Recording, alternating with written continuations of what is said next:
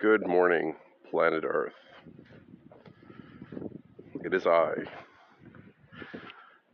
Hacker Mike, the podcaster, recording at 4:13 in the morning on a clear sky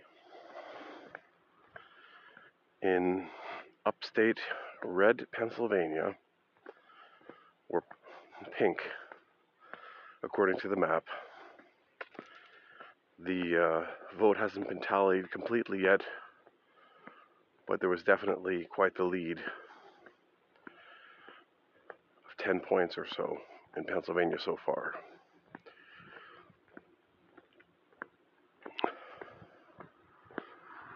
And um,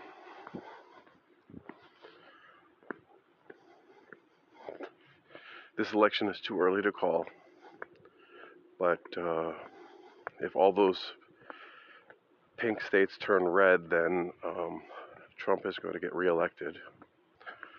New Jersey is going to legalize marijuana, but the weed man did not get voted in.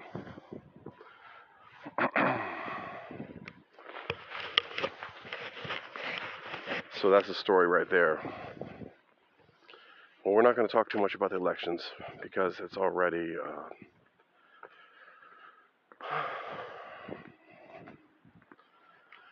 it's not um, it's not set in stone.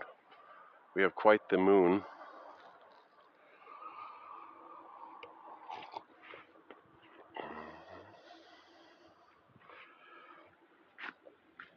I've got my uh, gloves with fingertips on them. I can use my phone. And I'm hoping that our fellow podcaster will join us today.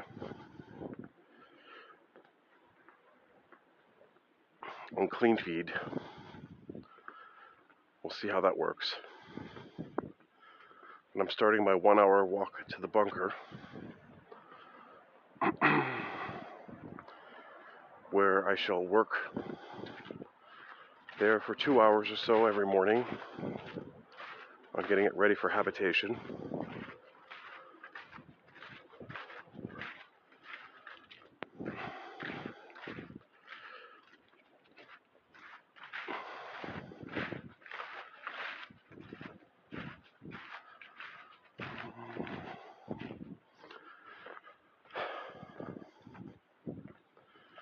And um, the amazing thing about New York, the election map, well, we'll talk about election map a little bit, is that the whole state is red, except for a few points. But those few, few points, I mean, New York City decides everything. I think Albany is also blue, but the whole state up here is all red.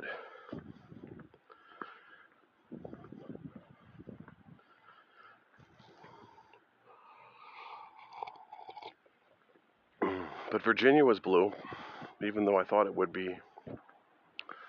red. But obviously, if you're part of the capital, the theory of mine is that the capital cities are going to be all basically blue or more socialist leaning because they're handing out money to the disenfranchised that gather around the capital cities for their welfare checks and state subsidies or state jobs.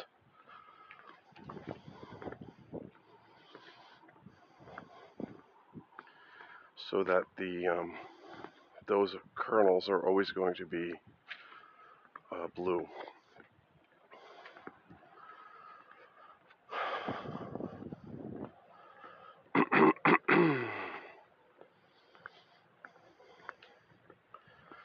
Yeah, so what are we going to talk about today?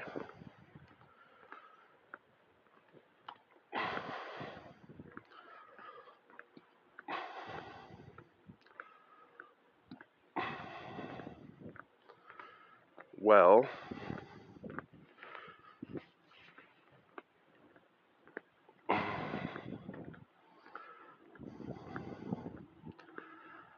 a colleague at my work was saying that he's working on an idea to render um, Blender on demand.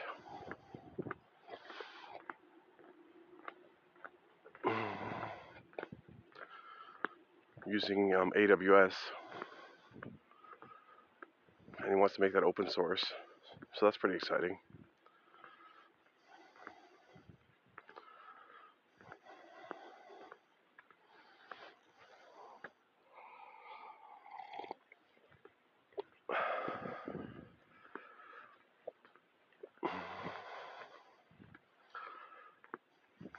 And uh, I'm kind of liking the idea of the uh, podcasting for via um, Telegram as an easy way to do things. I know that we did do one episode like that on our channel where we were recording clips and talking. that could have been a whole episode. Maybe we can go back and capture that.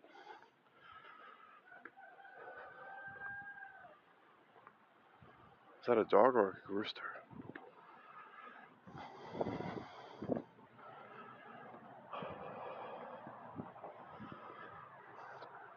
Mm. Sounds like a rooster.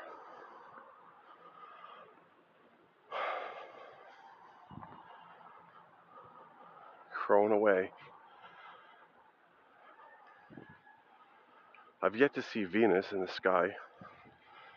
Or maybe that's her walking up this hill. It's pretty tough.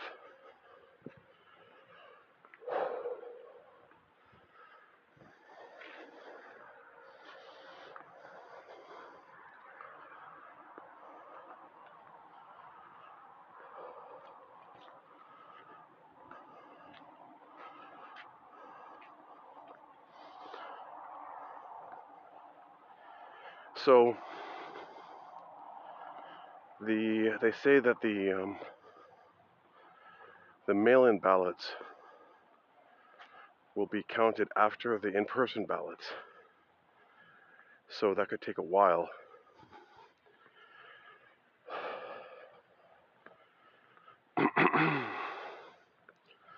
so we're bound to see some more interesting things happen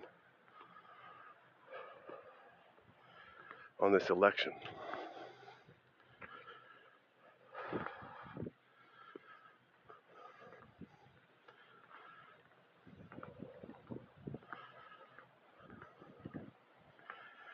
Of nice to have a purpose to my walk. I like my walks to go shopping. I knew I was going somewhere to do something.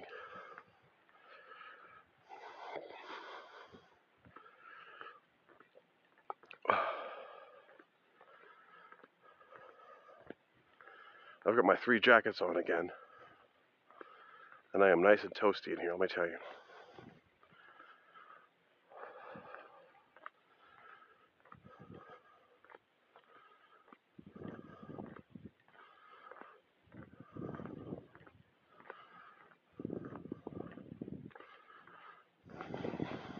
I didn't do my diet yesterday, let me tell you that.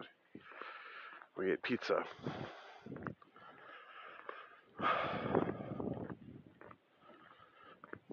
So I have to burn more calories, I think. But just being in the cold really seems to do that to you.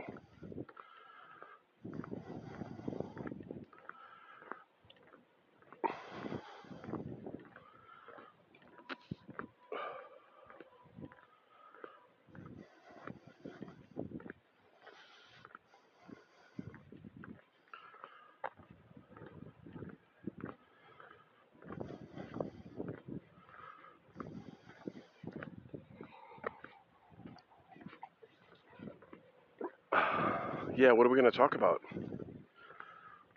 I don't even have a topic. I guess that's why this is called the Stream of Random podcast. I posted yesterday on, well, no, the other day, I posted um, some self deprecating message on Podcast Index Social about how I'm in the worst podcast in the universe, but still alive and kicking. And he said, You're the essence of what a podcast is doing it for the fun of it because you want to share something. So that was um, Dave. That's pretty cool, Dave. Thanks. And um, oh, I'm getting an actual i iPod. I asked um, a friend to get me an Apple device so I could be a member of the Apple family at least with my foot in the door. And he picked me up an iPod for $30. So I'm looking forward to using that to subscribe to podcasts and listen to them on an, an actual iPod.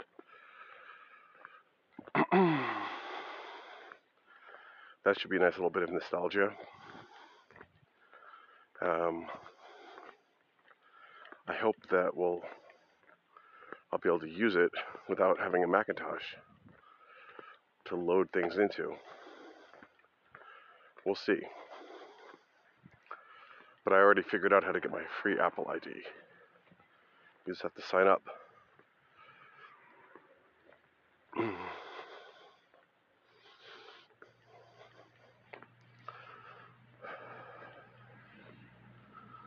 so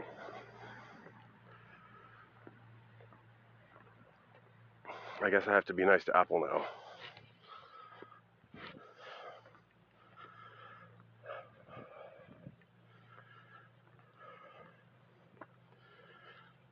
So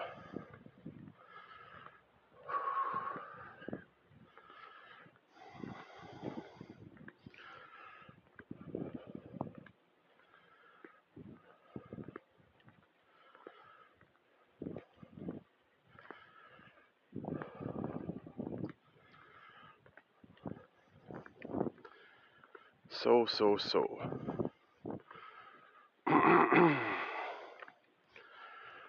so many things going on in my life right now.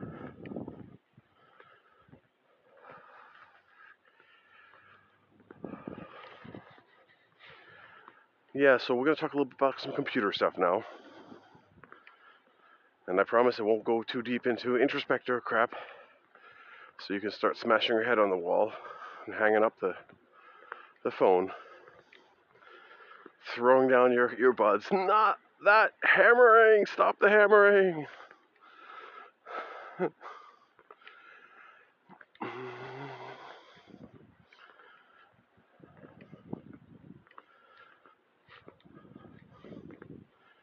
so it's really um, we have all these different APIs for cloud services, and um,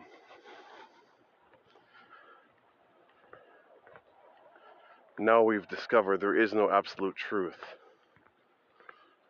in things.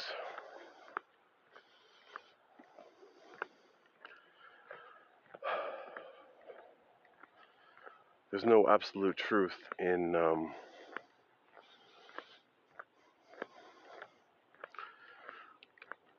in our model of the world.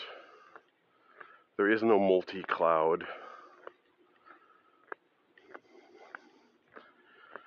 Because every single cloud is its own API and represents its own model, and these models are not unified.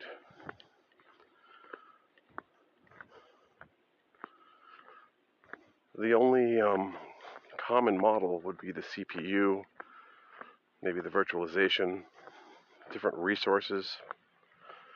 So that would be a low level model. And maybe that's the one we need to take for multi cloud. And maybe this can help us solve all of these different questions of Docker, containerization, virtualization is a low level model.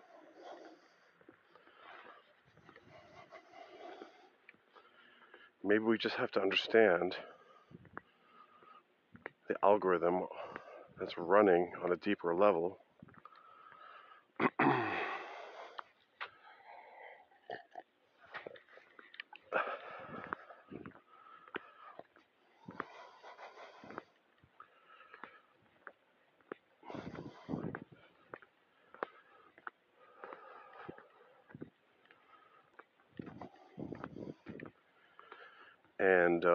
understand the resources that it uses.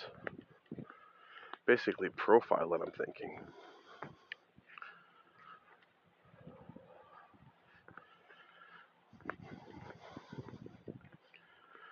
And, you know,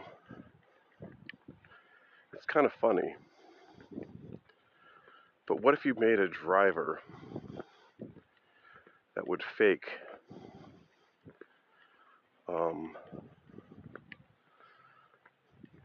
the disk I/O,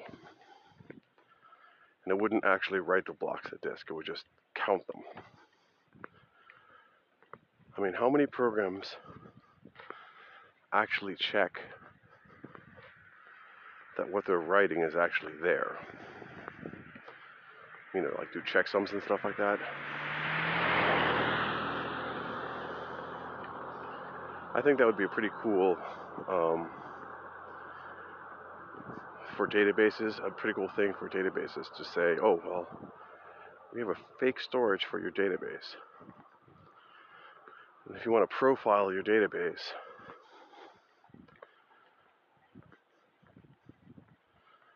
well, use this fake storage, and um, it'll pretend to read and write a humongous database, or a database of any size.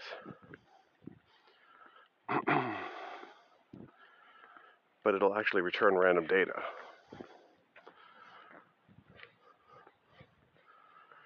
And maybe it has to do some kind of checksums. We'll have to see how much actually has to be stored.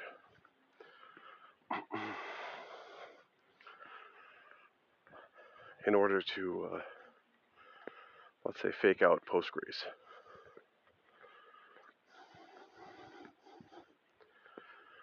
Like a kernel level implementation. of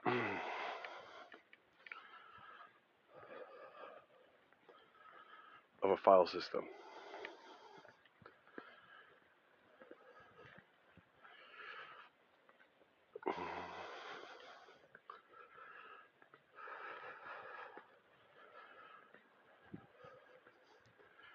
And if we look at these different cloud models, so the reason why I'm saying this is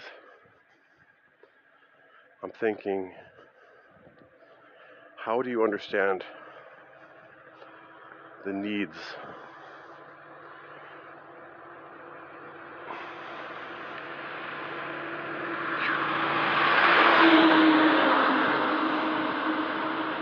That's the sound of fracking, kids. That's a big water truck carrying water to and fro some fracking site.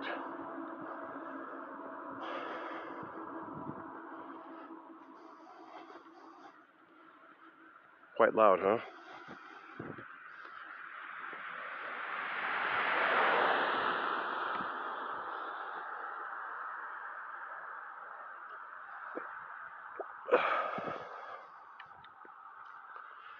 So,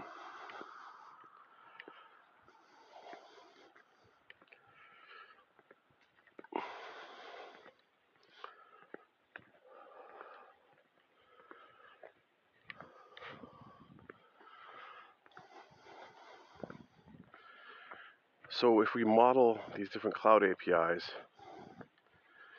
then we understand that they're essentially creating dependencies.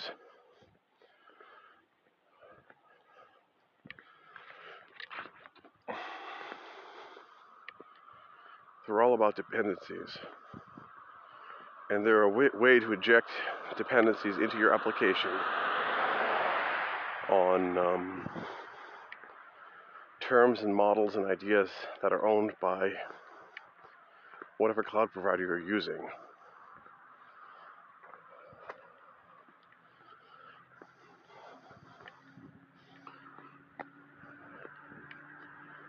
I know that libcloud and SaltStack was pretty damn weak.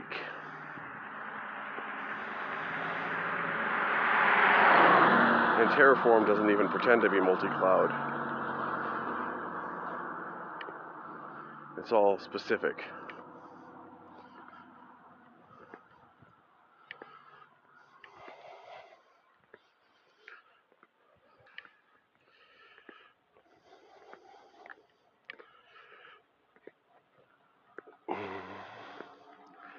I guess if you used Kubernetes as your interface, you could mask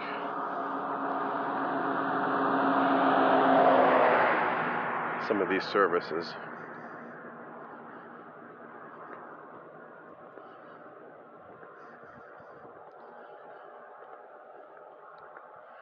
But I think we have developed some new tools for looking at this thing and understanding it better.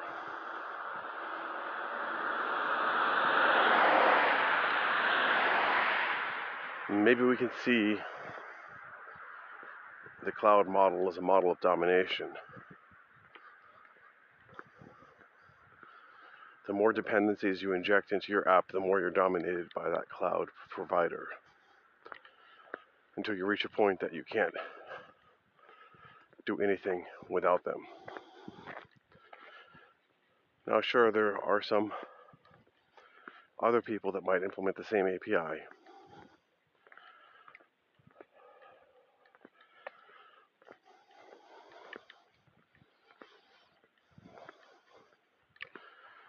But,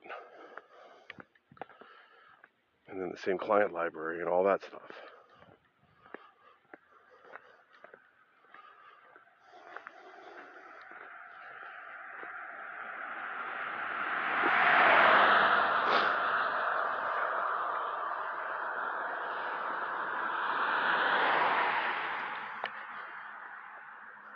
It's really kind of getting into what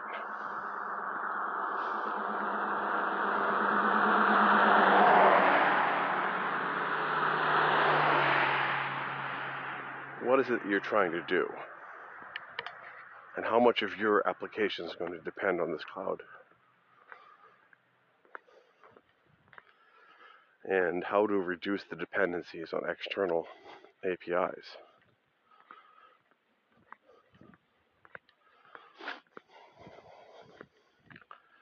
And does that mean wrapping everything, isolating yourself from all these different externalities?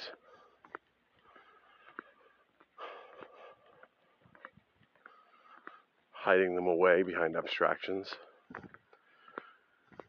But what abstractions are those? And who created them? You see.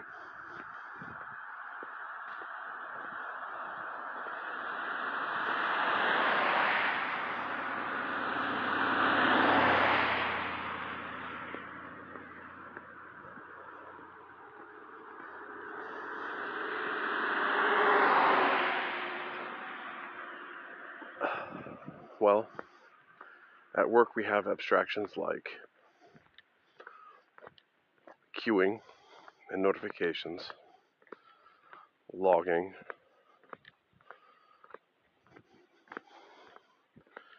we have all types of boot up configuration management things.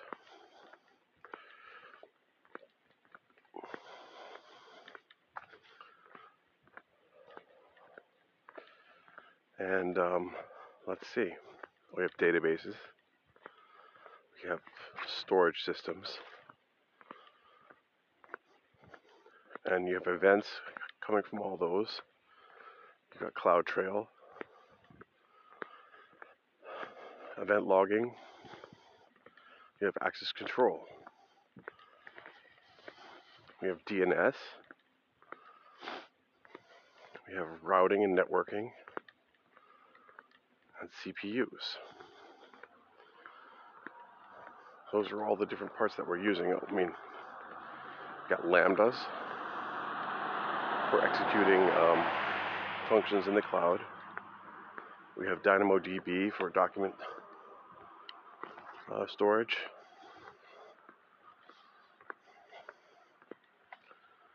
Um,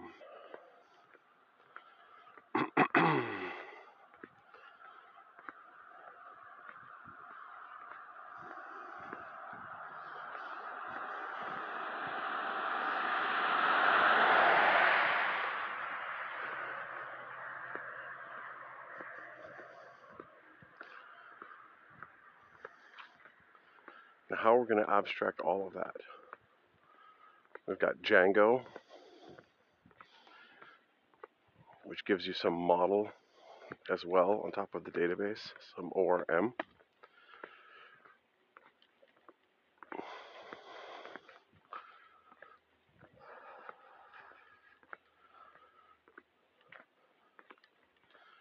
And then you have some application logic sitting on top of all of that.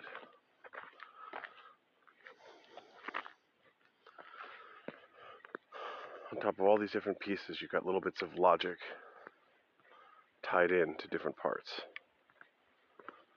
Little snippets of code being executed, doing different things. Sometimes on the message level, in the queue, different files, different databases, HTTP requests, all different types of stuff going on.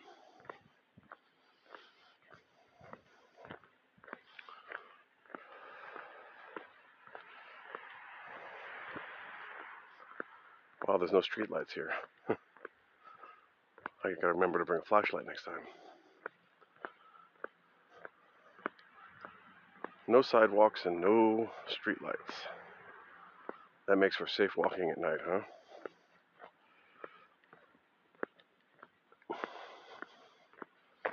Luckily, we got full moons.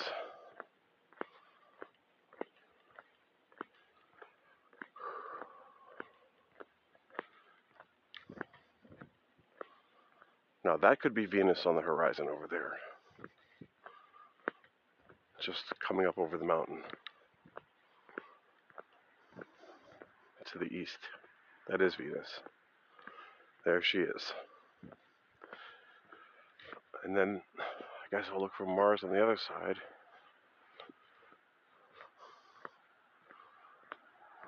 I haven't seen Mars in a while. Supposedly he was visible on the um, full moon.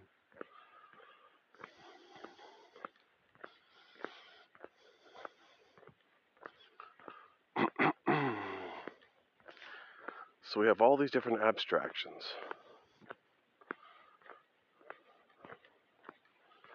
And all of these are basically different services. Now the SQL is a special layer of its own.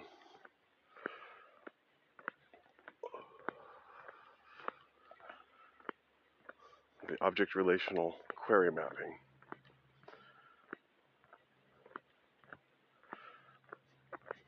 So let's talk about that a little bit. So in Django, you have a model, which is basically a table with a primary key. It's going back to the good old access database, DBase 3.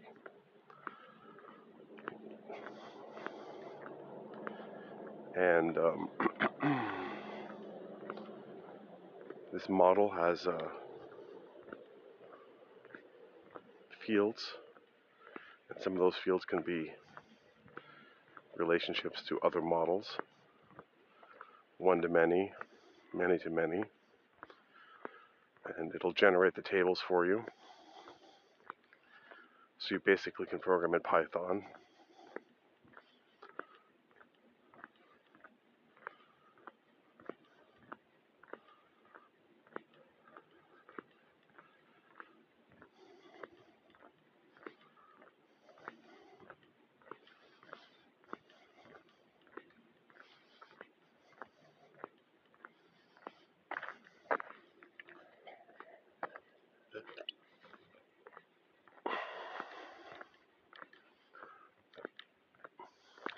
basically program in Python and then um, use that ORM to generate uh, queries for you. You can say like, get me the first object or find some object.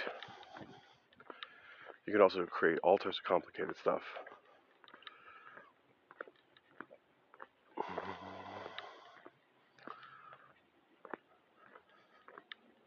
And it handles like bindings and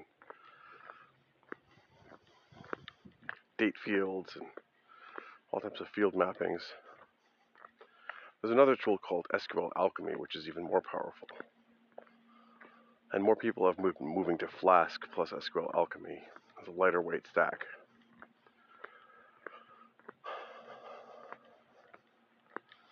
Than Django. But this again gets into the whole model issue and conventions.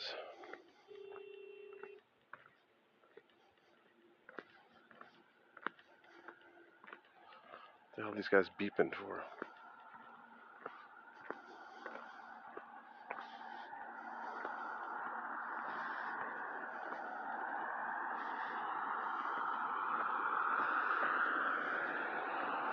This car's just flying down the road.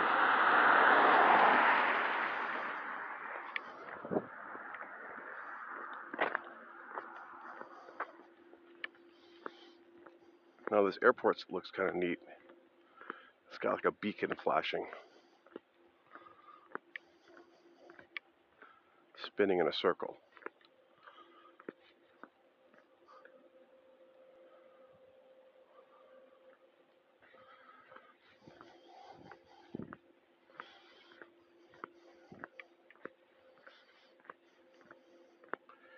So this is kind of where we're getting into um, you know, we have different approaches to doing the same thing, but they're slightly different. So you have SQLAlchemy, you have the Django ORM, and you have all these other ORMs. And in the end, they're not really compatible with each other. They're just different dependencies, different compromises that you buy into.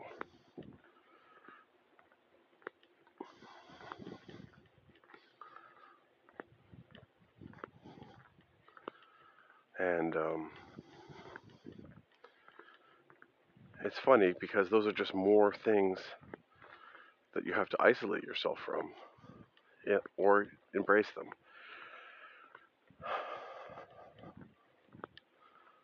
And it really gets down to the question of what is it exactly you're trying to do.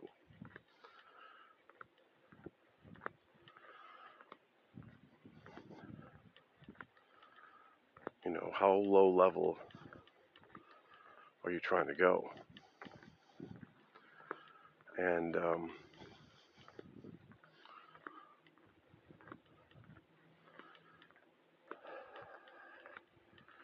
I always thought, and I always maintained up to up to recently, just you know, my revelations on, on this whole art thing, that there was some model some common model that could be found.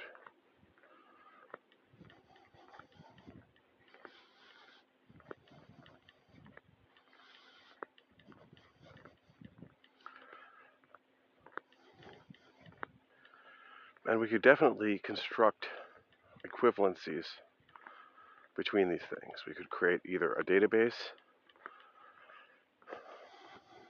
So most of these systems will either generate a database or work with an existing database.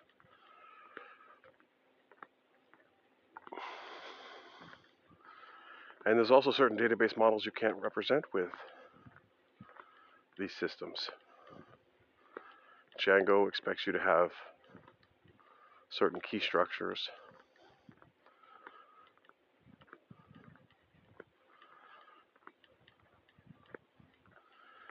and this will take us down to the Postgres or the you know the database model, and, and they also support different databases. And we haven't even gotten into graph databases and NoSQL. So we have a lot of broken pieces here that don't quite fit together.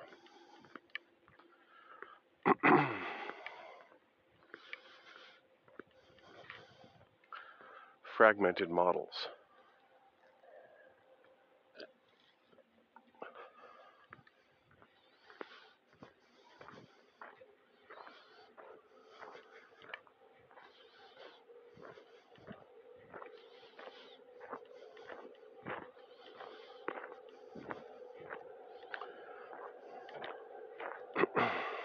Cars coming.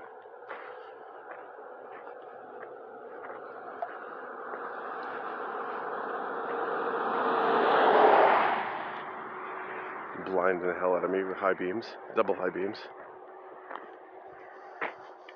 Big pick 'em up truck. They love their pick 'em up trucks out here, let me tell you. If you ain't got a pick 'em up truck, you ain't nobody.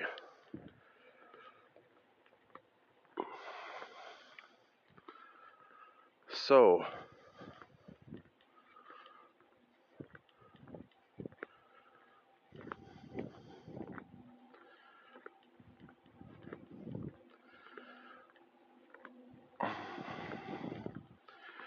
kind of gets into where we were talking about notation and um, objects or things, attributes, and modeling.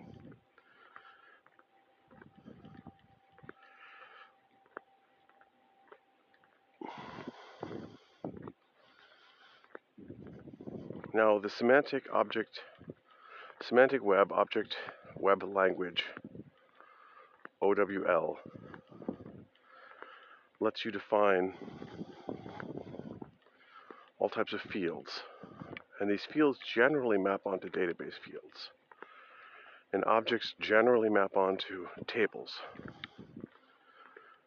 So, in theory, that would be one notation you could use to describe all types of objects and relationships between them.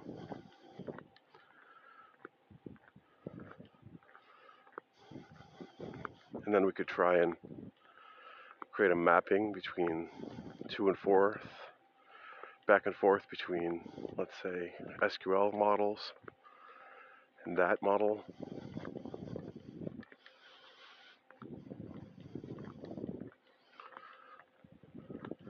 They've also got like diagramming tools,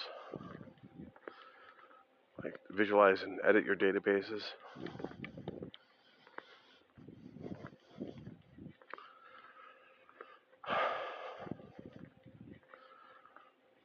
and you've got also query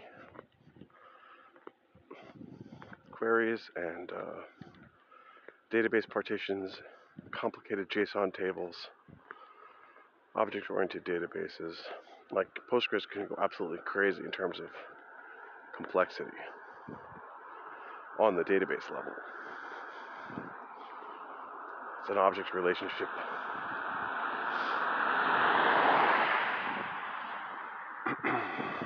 Embedded programming languages. So you can just go hog wild in Postgres as well. You have so many different ways to represent your application logic. But again, a database is pretty damn expensive.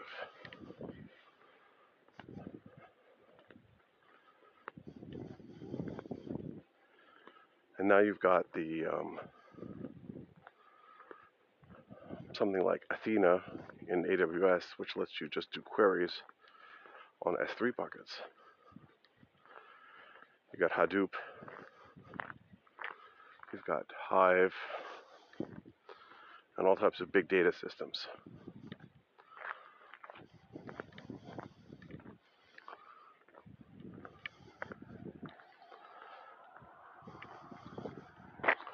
got data lakes.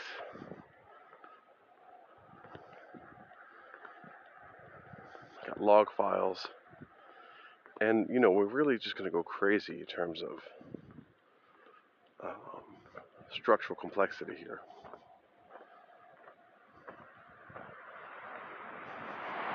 All the different layers and all the different ways that you can represent things.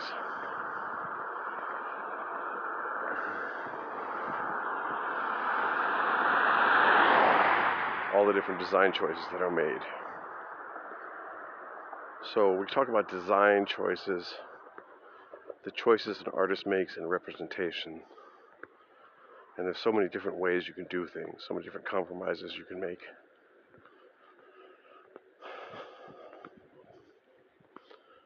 I guess we could talk about going up or down levels of abstraction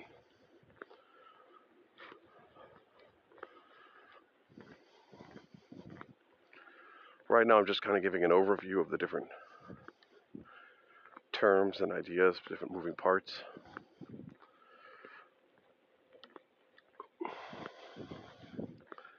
Now all these things also cost money. And um, really we want to think about simple functions that we can implement, let's say, on know on a smartphone, something that runs on a website, something that runs on a Raspberry Pi, something that runs on a cheap instance or a bunch of cheap instances in AWS, the free tier.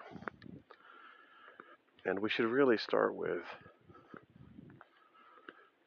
like a free tier understanding. What is the free tier? What can we get for free? And how much can you do with it? So that's going to be like an art form of its own, like a minimalist design, free, free tier design. Like, what's the maximum you can make of it? And if everyone signed up for a free tier and they all work together, we could have like a free tier um, collective, a federated free tier.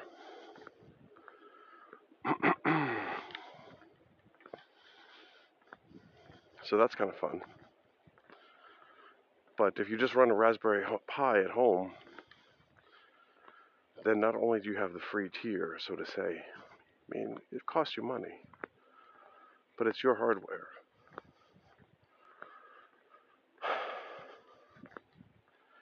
And what if we can make it simpler to do that?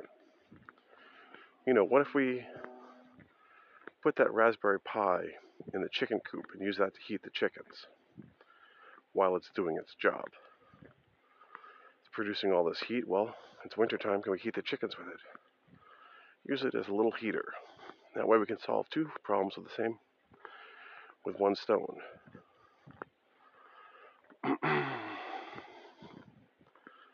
Imagine that, running a little cable out to the chicken shed. Waterproofing the whole thing. Having a little glowing light. Imagine a little, little camera to check out check out your chickens.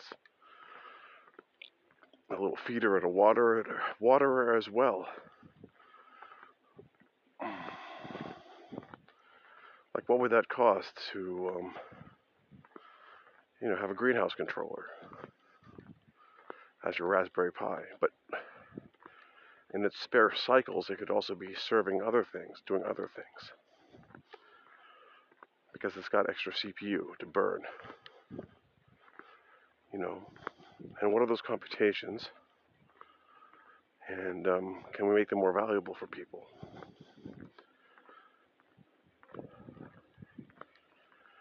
And I guess that's kind of where we get into the tone, the Telegram coin. They want to create some kind of CPU execution. All types of coins want to try and monetize CPU. And that's cool.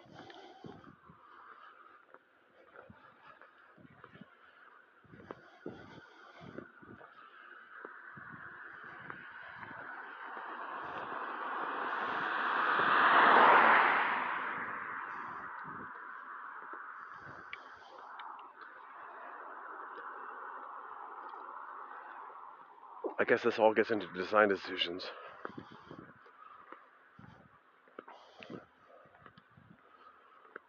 And um, language. So we are going to come touch on this introspector idea for a second and just say, hey, why can't I write my abstractions in C or C++ or, you know, is that expressive enough? And then can I go from those abstractions, which are memory abstractions, to other abstractions like disk?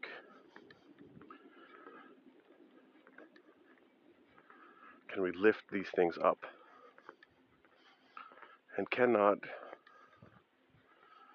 you know,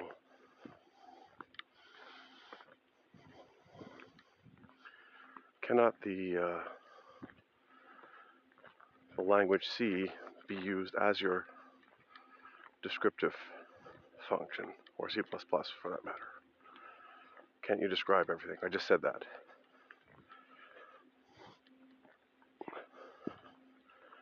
And then you get into the questions of, well, how do I iterate over those descriptions? That's where the introspector comes in. But where is the standard? And how messy is it?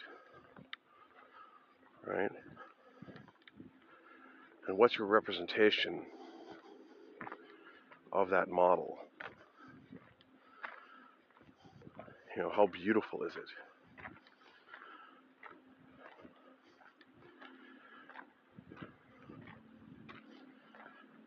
How easy it is it to, to manipulate? And this is where we get into graph query languages, graph databases, RDF. These are all ways to model these relationships as well. Different languages, SPARQL.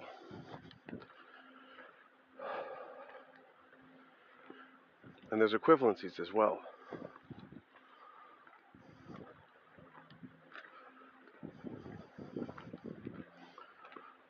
So,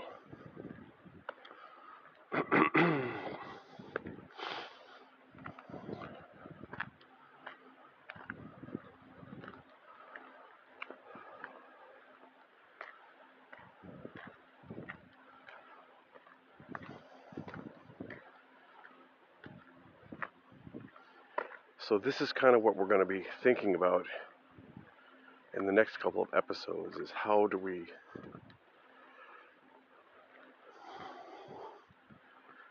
how do we understand this whole thing better? What is the model? Is there a model?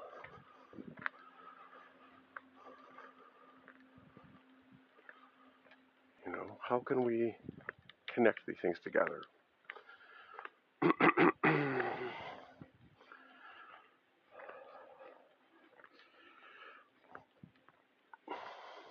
and how can we keep from being hopelessly low level.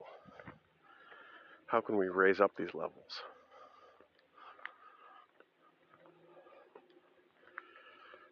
You know, and how do we document these structures? Can we take any structure and transform it to any other structure? How do we do that?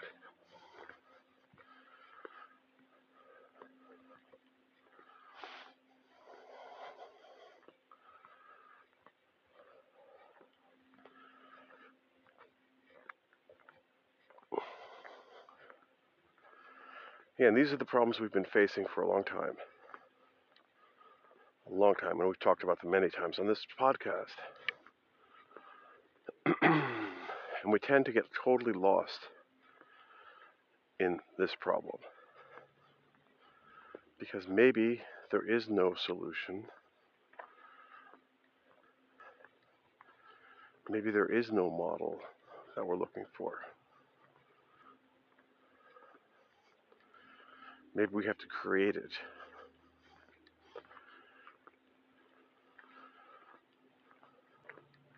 Maybe it won't be found, it will be built. And maybe we've been taking the wrong approach in like mining and digging and trying to polish what's there to lift it up. But are we not actually creating something in that process? Is it not an act of creation of new symbols out of the old by raising up and saying, "Oh, well, I think that this is this is this." And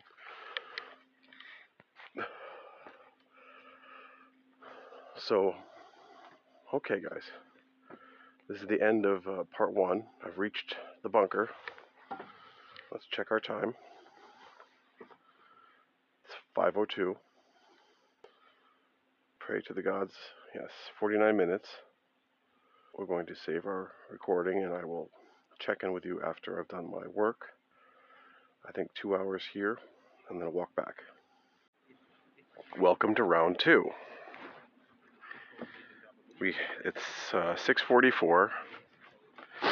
I uh, did some cleaning and um, I cleaned off a bookshelf I put all the books that were lying around back into there. And I found some really nice books too. My dad has a quite the collection. I found some books, old books on World War One.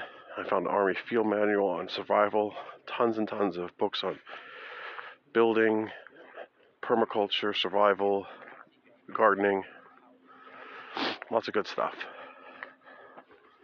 And make sure the door is locked. No, I definitely locked the door. Me just double check. And um,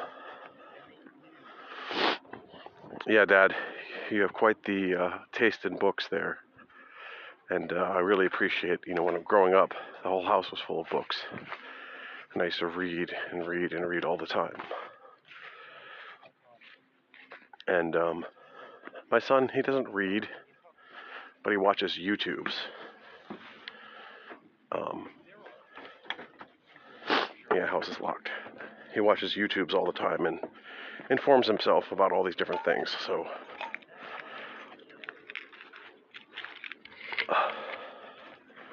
I guess it's not as quite as random as the books.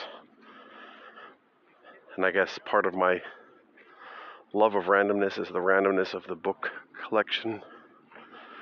Random books in the library that someone was throwing away, I guess he picked up. But these are selected.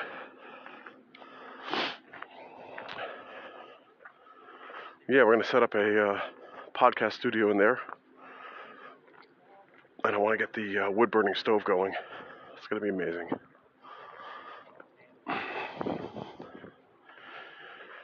So now we have a 45 minute walk uh, back to the um, back to the house. It's funny when the um, guys in pickup trucks with baseball caps and mustaches drive by. They don't know exactly what to make of me. My safety jacket, my boots, and my headset microphone, and my Princeton, no, Plainfield Country Club uh, coffee cup that I found in Princeton.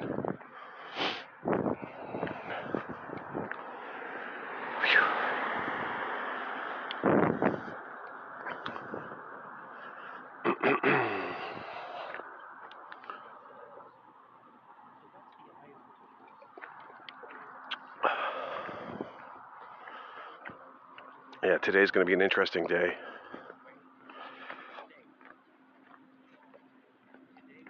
So we left off, we were discussing is there a model or is there not a model? Are we building a model?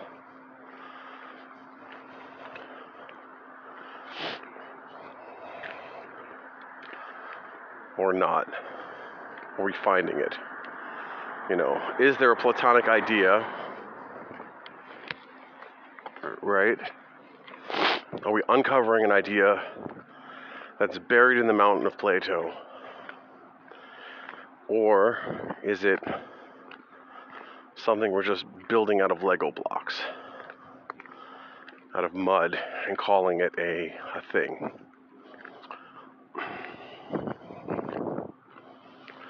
And, um, you know, when we get into, oh my God, there's no sidewalk here. Thanks. On this bridge, there's no no sidewalk on the bridge. But luckily, got my safety jacket.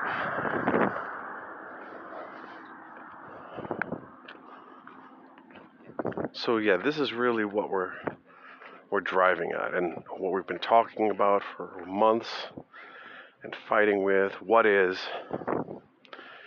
the model of computation, right? And I think we came up with something.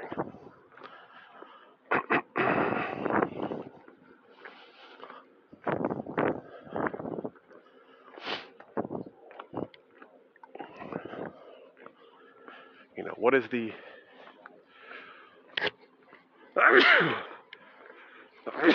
excuse me got some dust. I try to uh, cover my mouth, not go directly in your ear. I hope that wasn't too loud.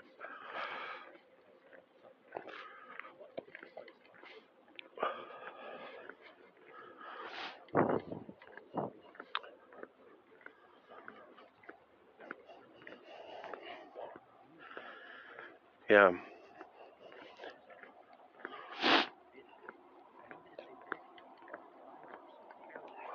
Well,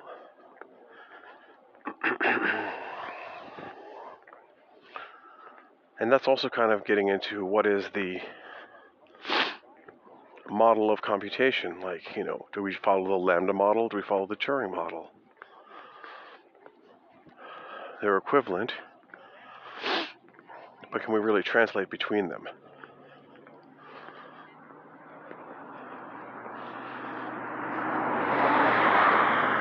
You see where this is going, right? This is going where I don't want it to go, into the tailspin.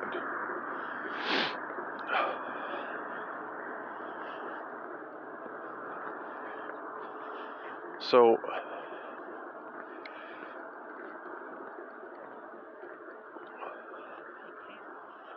I think we're going to just take the approach of beauty and aesthetics and right brain, and we're going to say,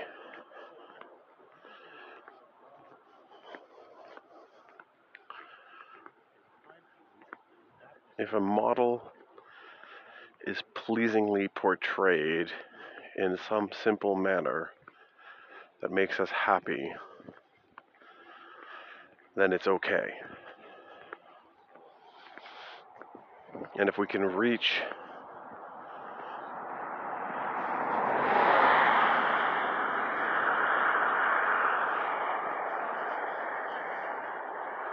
if we can reach these simple and pleasing representations,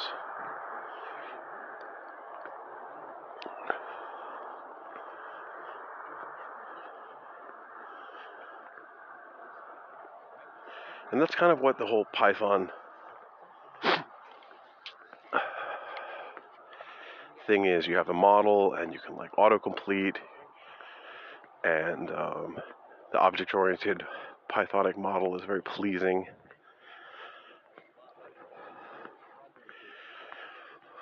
yeah.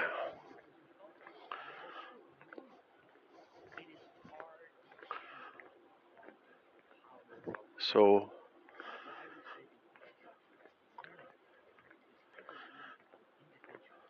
I guess we could do the same thing for C.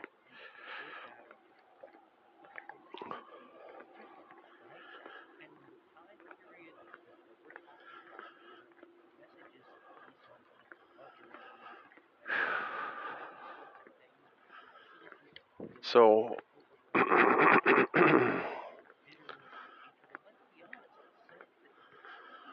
think we're going to get to um,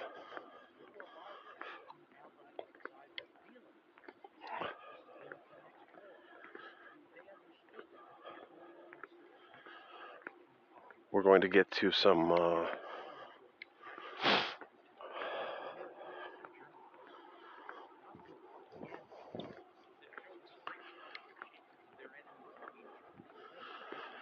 we're gonna have to work this out, and I'm gonna have to take this off the podcast for now. Um, I mean, I said we're not gonna talk about it, and um, I need to work on it on, on my own some more. Yeah, we have to check the uh, updated election election status. I haven't. I guess maybe something might have happened in the last hour, or not.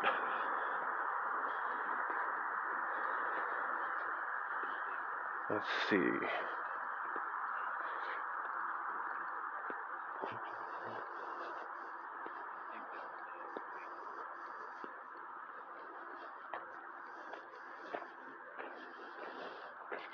Let's see what's up with the election.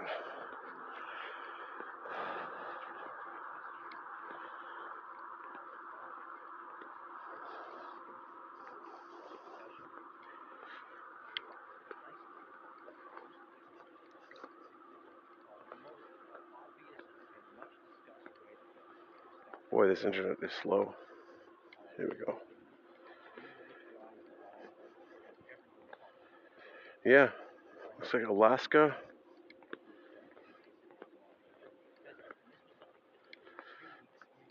is going pink. And uh, Wisconsin is light blue. So it looks like you might get Wisconsin, Minnesota, has been called blue. Illinois has been called blue. 238 to 213. We'll see. We'll see what happens. It's going to be interesting.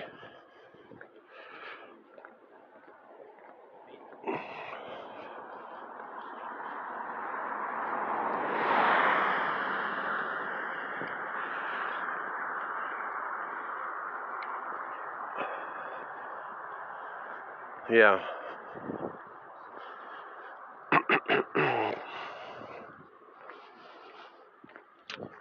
yeah, it's kind of frustrating to deal with these uh, models. And um, I guess we really want to have software tools for drawing diagrams.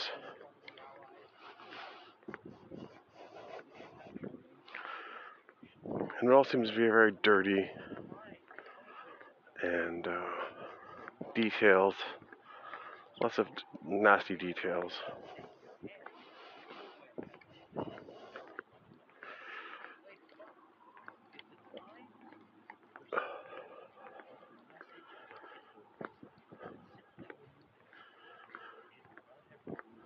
So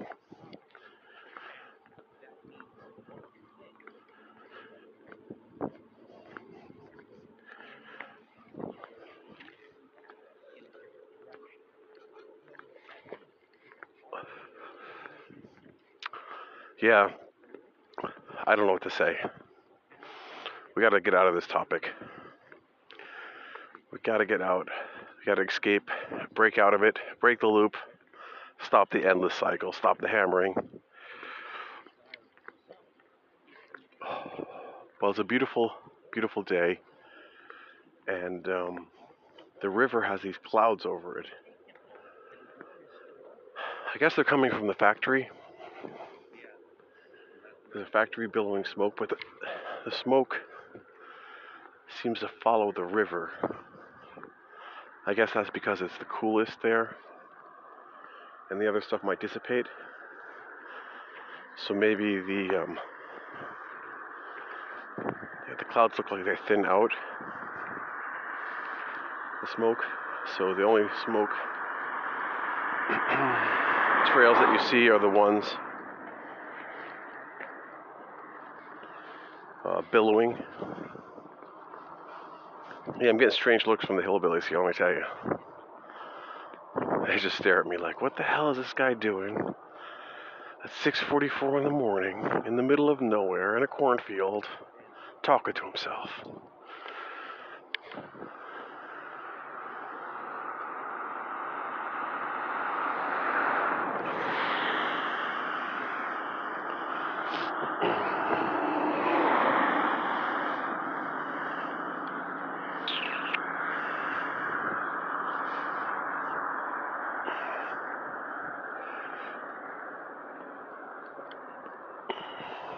Now, if I could just find a place to get some fresh coffee, that would be amazing.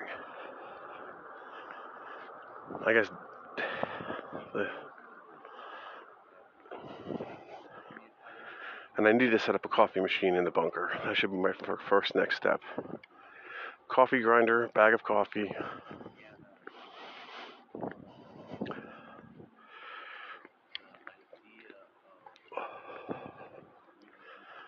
Coffee grinder, bag of coffee.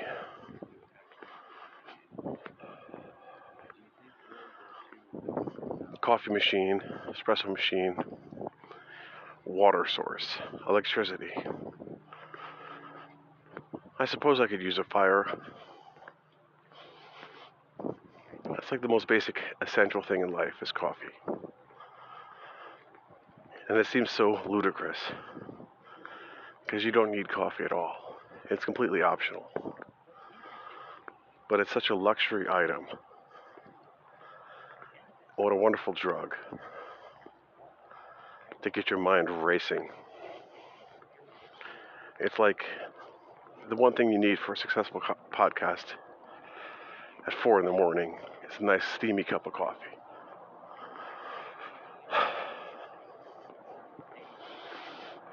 Yeah, I'm feeling quite happy with myself now. Because not only did I get my walk and burn off some of that pizza from last night. But I also spend some time fixing up the bunker. And if I do this every day, this thing is going to be amazing. And soon we'll be able to live there. Their own little fireplace and a view of the stream. And I want to turn it into an Airbnb at some point.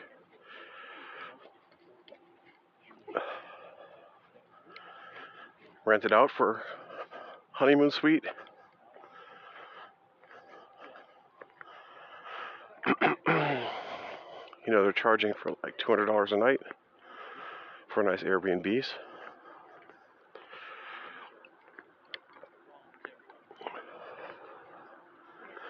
If you package it right. Now, the basement is a mud basement, and I'm thinking about how to deal with that. I'm thinking that I'd like to go down there and shovel and bucket and just dig out the floor because I can't even walk. I mean, I'm six foot two and I have to bend over just to walk in the basement. If I could sh- dig out the floor like two or three feet and pour concrete down, it would be amazing. So that'll be step phase two of the project is to um, to also fix up the basement, and that can be something I can just work on as my physical fitness. You know, shoveling dirt for a couple hours. I was listening to the Billy Bones on um, Abs in a Six Pack, and he's saying how he shovels stones for two hours or hours on the weekend and how it's horrible work. And imagine having to do that for the dictator.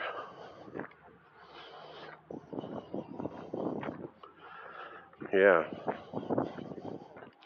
I gotta listen to the rest of that podcast. Billy Bones, Abs in a Six Pack.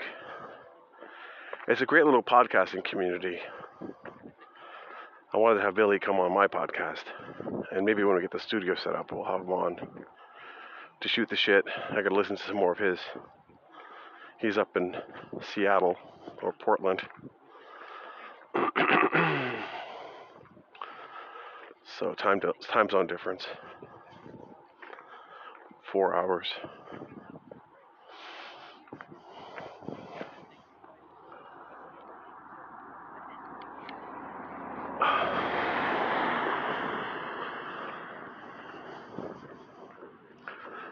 Yeah.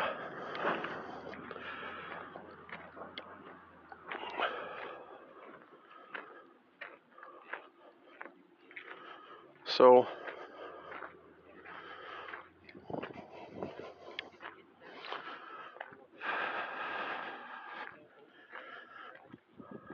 I guess if we just we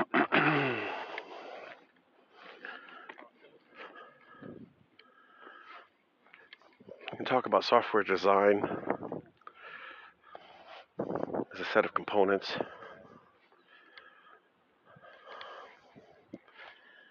Oh, by the way, these guys love to burn shit in barrels here. There's always a barrel of some shit burning, some trash, stinking up the place. What is that smell? Look at that fat doggy. Hey, fat doggy.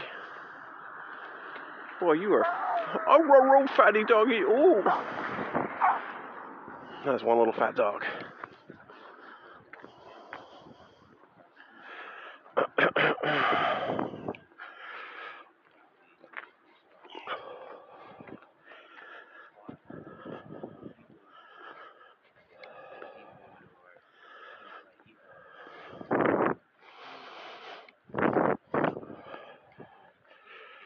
Yeah, maybe I can avoid eating too much today.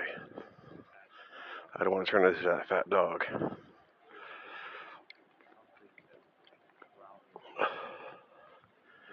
But I guess we could talk about software design, object-oriented software design, you know, structured software design.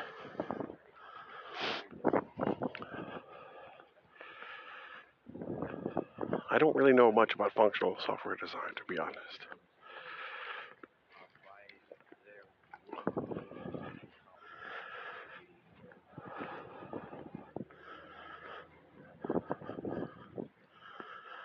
I know I used to read uh, Grady Booch, and I spent like 80 euros or Deutschmarks in the 90s on that leather bound object oriented design book from him. That was a great book with clouds for concepts, and he talked about like designing software. it was very cool very aesthetically pleasing. Uh, and then that went on to become UML.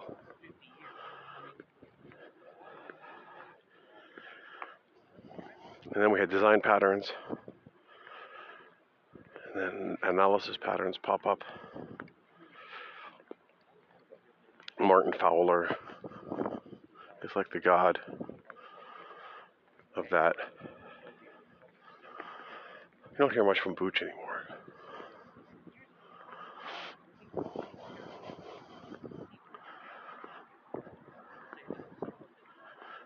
And I guess he has a definite model of things. I should read some more of his books.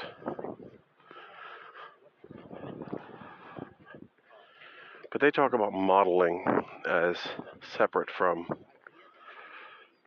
code, model as an artwork, as a diagram or a thing, different layers to it.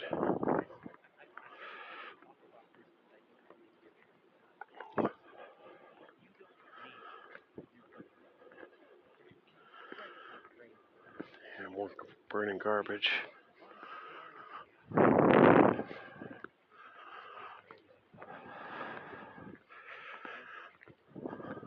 Gotta love the burning garbage.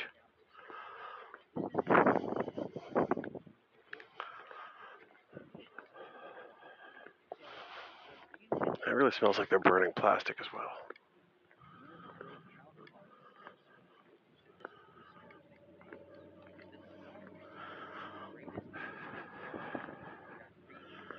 So,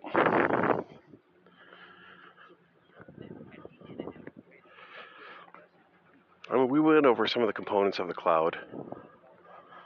I gave some rough ideas of how things are put together.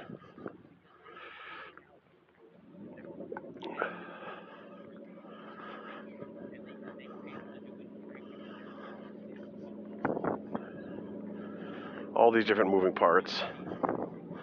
One of the major moving parts in the cloud is the uh, permission system, and um, it's horrible. They use some kind of constraint constraint solver, satisfiability.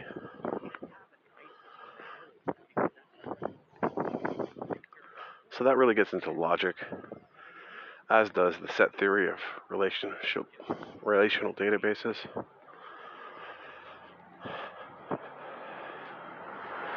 and um,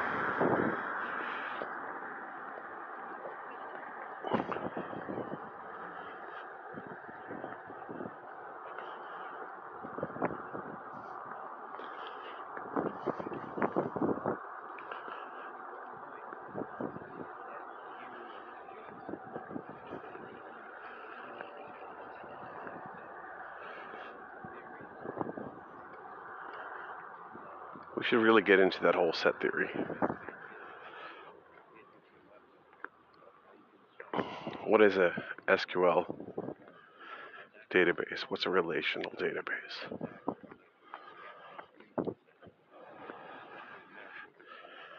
Normalized, third normal form, fourth normal form. Well, first of all, it's non repeating elements, removing of repeating elements, refactoring your data, and then joining relationships together, relations together, tuples joining across keys, foreign keys.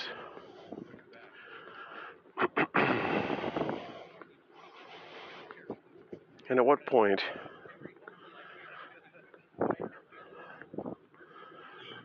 does it become overhead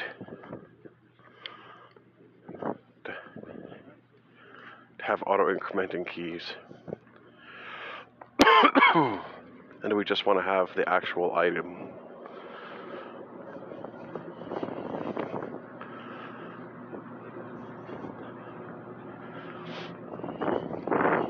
And, and then, like, you could have the name of something, and that could be the key.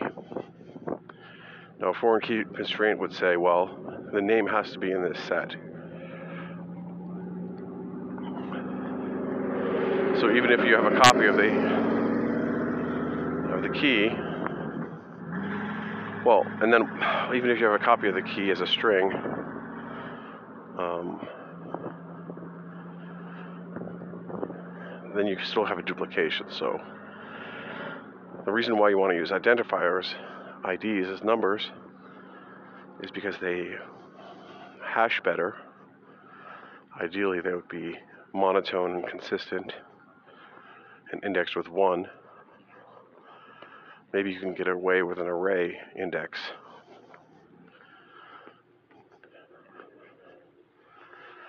We would have to look at the different algorithms for indexing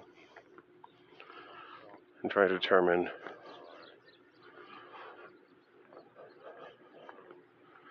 what's faster, what's not.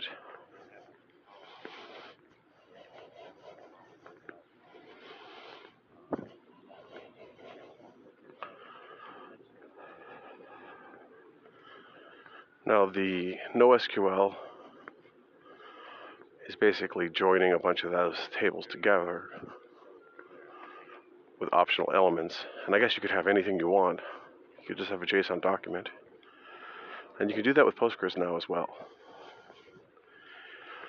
You can just put a JSON blob in, and you can also index those blobs.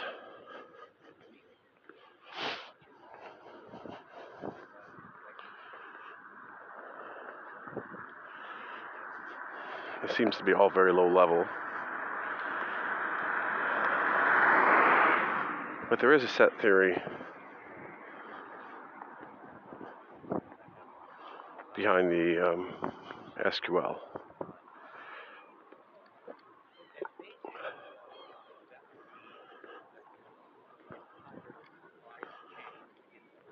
Select, insert, update, delete tuples.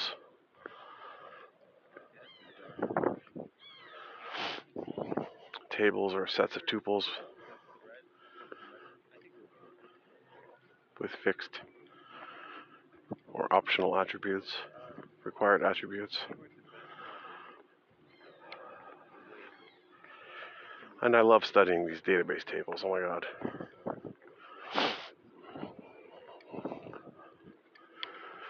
That's one joy in life.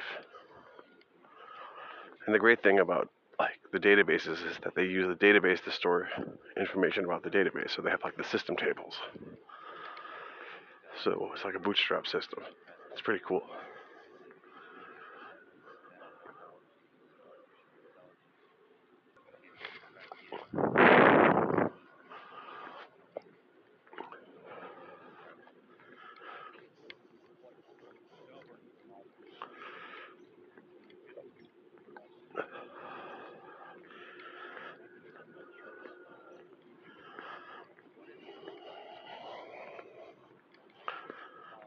Guess everything is low level at some point.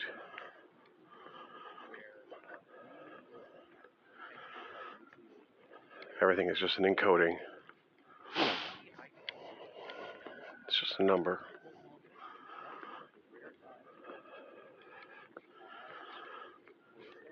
The question is how pretty it is. That number. How nicely it's encoded.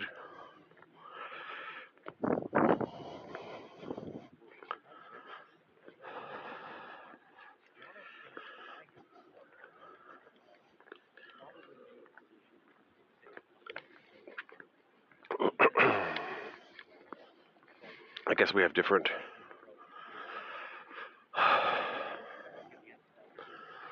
levels of all of this.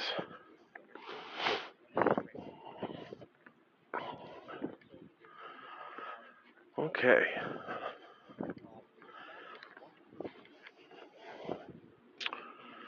So, if we look back at the podcast from today, we can identify terms, we can map those onto different cloud ideas, cloud functions, or software functions. Different programs and documents. We can look up the meanings of all of that.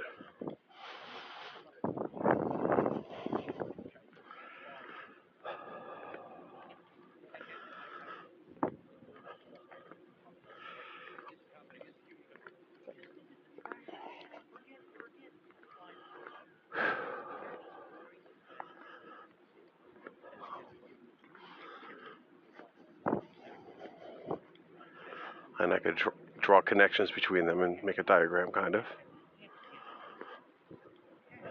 So what are the connectives? What are the edges of the graph? How are they fitting together? So create a graph structure.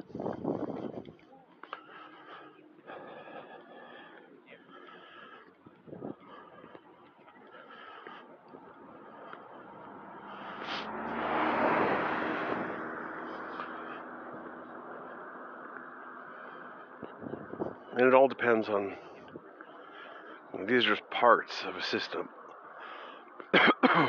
really, we have to ask ourselves, so what are we doing with this system? Like, what's the purpose of it?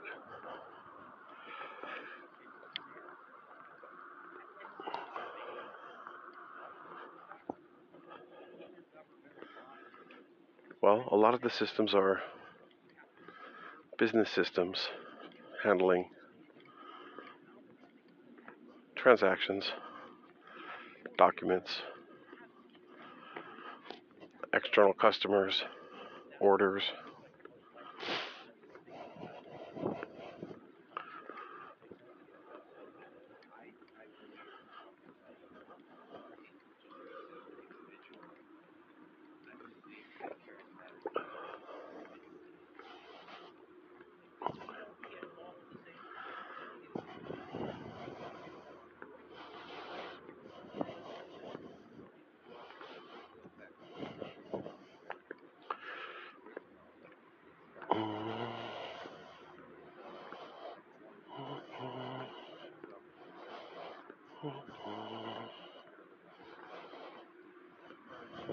Thinking about work.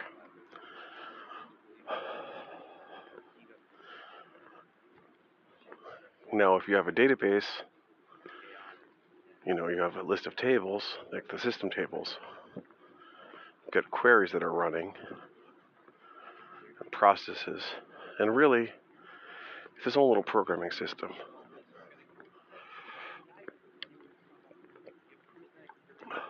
And Hadoop, or what is it called?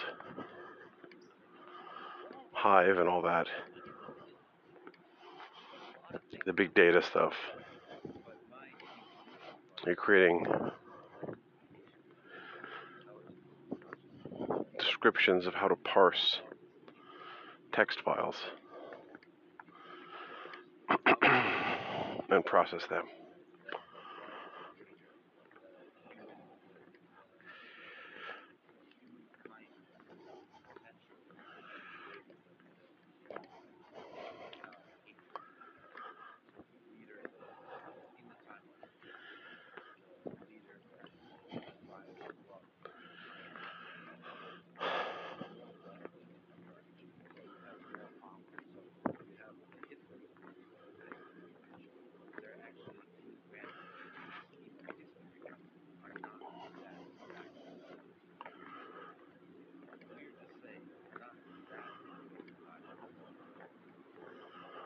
So, really, the question becomes like, what are we, what's the model of what we're actually trying to do?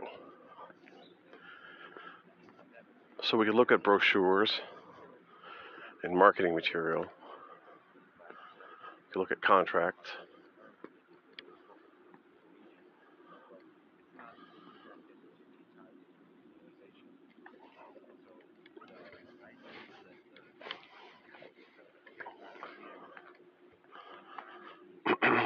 I always love reading contracts.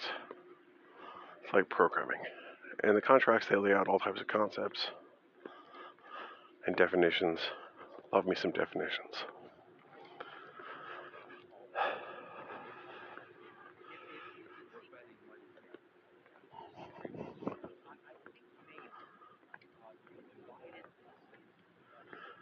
Yeah.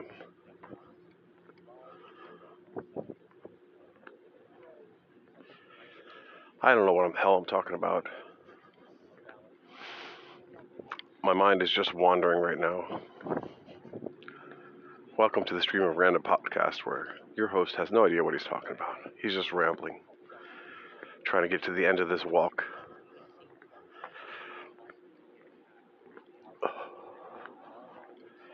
And I think I'm going to cut it short now and save you the rest. So I hope you have a great day.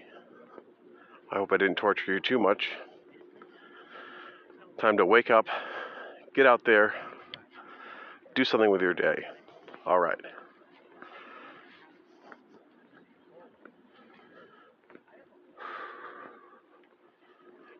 Let's end this thing.